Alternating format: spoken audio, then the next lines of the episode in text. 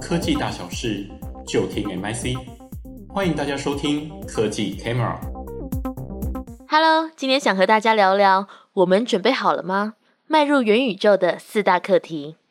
从科幻小说《溃雪》到电影《一级玩家》，不难看出人们对于元宇宙充满憧憬和想象，也相信这样虚拟与真实交汇的空间样态，在未来的某一天会成为生活常态。到时候，我们又将会面临到哪些课题呢？我们将从四个面向：技术、经济、社会和法规，与您分享最新的产业科技趋势。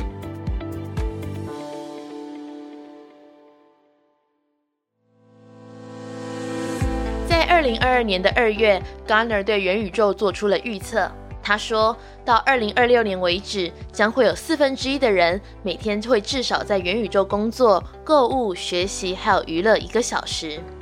他也定义元宇宙是一个透过虚拟技术增强的物理及数位实境融合而成的集体虚拟共享空间。他认为，元宇宙将不属于任何一家厂商，而是一个由数位货币和 NFT 实现的数位经济体。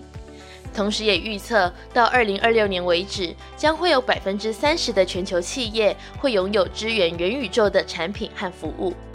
但是，也提醒，目前还无法得知有哪些投资能够具备长期的可行性，因此建议各个企业应该事先做好准备，以维持市场的竞争力。目前处于黎明期的元宇宙，在 Meta、Microsoft、NVIDIA 和 Epic Games 等科技大厂的力推下，成为现在的当红炸子鸡。特别是在目前物质经济和金融经济成长饱和的情况下，即使具体的投入标的还不明确，真正的元宇宙服务也还没有出现，但是各界仍然非常的期待能够在虚拟空间创造新经济活动的可能性。然而，打造虚拟空间就仿佛是一个小型社会的缩影。在建构元宇宙的同时，我们也将面临到许多需要被解决的课题。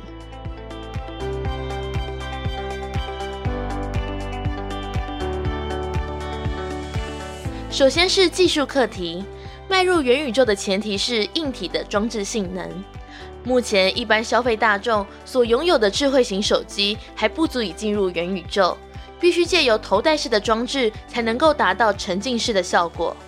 那现阶段的头戴式装置在流畅性、视野广度、轻量化等规格上面，虽然已经有逐渐的提升，那晕眩的问题也已经有所改善了。但是要满足元宇宙在娱乐、休闲、文化等面向的需求，在拟真度、解析度、视野，还有长时间佩戴的舒适度，甚至是无线的续航力这些面向，都还必须要进一步的优化。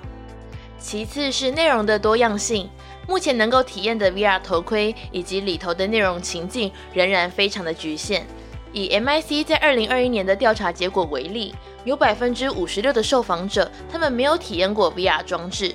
而那些曾经体验过的人，他们大多是在私人场合、展会、游乐园或者是 VR 游戏场体验到的。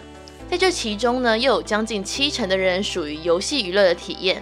由于内容开发的制作成本高昂，在无法确认收益的情况下，呈现上大多维持既定的路线，不太会有经验的突破，以至于目前还没有出现不用 VR 就无法享受乐趣的杀手级应用。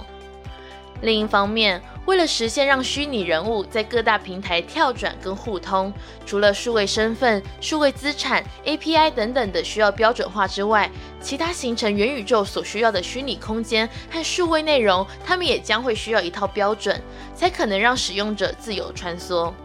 当然，若想要进一步实现元宇宙的经济活动，也会需要形成能够支付让数位资产流通转换成现实货币的机制。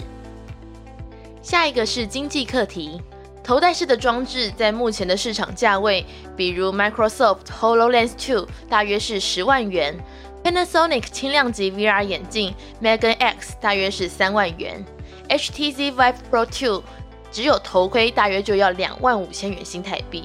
对于消费者来说，这仿佛是购买一台全新的智慧型手机，甚至比手机还要更加的昂贵。如果说购买的诱因不够大，一般的消费者在购买上大多保持着观望，因此降低硬体成本与售价仍会是在普及上的另一大课题。此外，以现阶段的社群服务概念来讲，大多会透过免费的服务来获得更多的使用者，并且维持一定的黏着度。要在虚拟空间让使用者能够运用虚拟人物和他人进行沟通跟连接，并且购买虚拟物件。前者基于使用者过去的社群经验，虽然比较容易达到。但是后者除了曾经在游戏中氪金购买虚宝的人以外，认同为自己的虚拟人物外表付费这样的人还是属于少数的。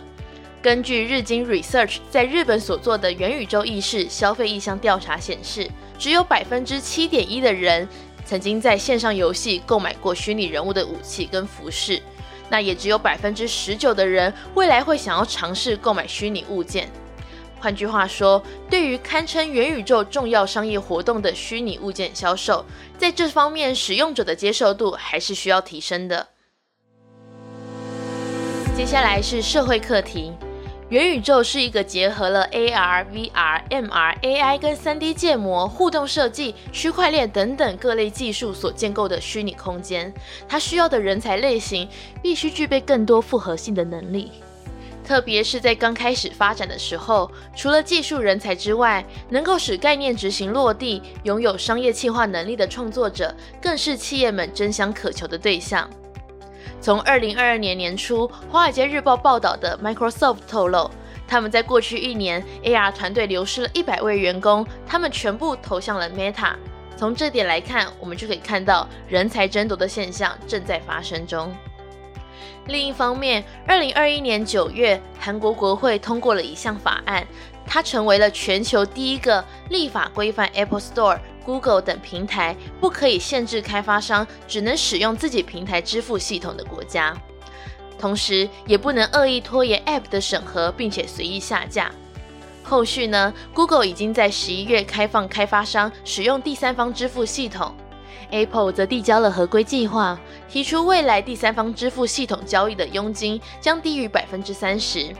如果我们从这些事件试着推想，未来也很有可能会发生营运元宇宙虚拟空间的平台商，随着生态系日渐庞大后所造成的垄断现象，或者发生游戏规则都是由平台拥有最终诠释跟决定权的争议。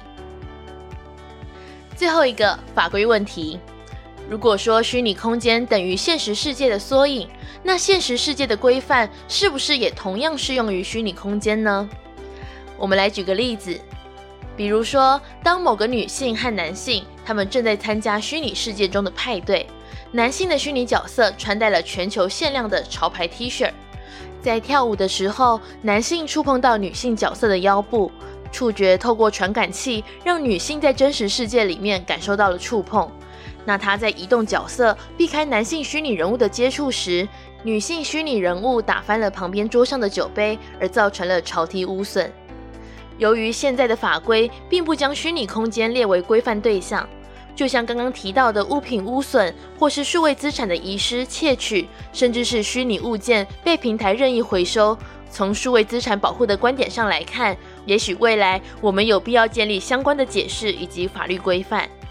另一方面，虚拟人物被触碰骚扰的议题也会需要建立准则，让虚拟空间的玩家行为受到规范。毕竟，随着感测技术的进步，许多模拟真实触觉的穿戴式装置现在也都在市场上可以买到。虽然说不是真实的触碰，但是只要可能造成真实人物的不适，还是会需要监督和惩罚机制来进行处理。我们下一期再会。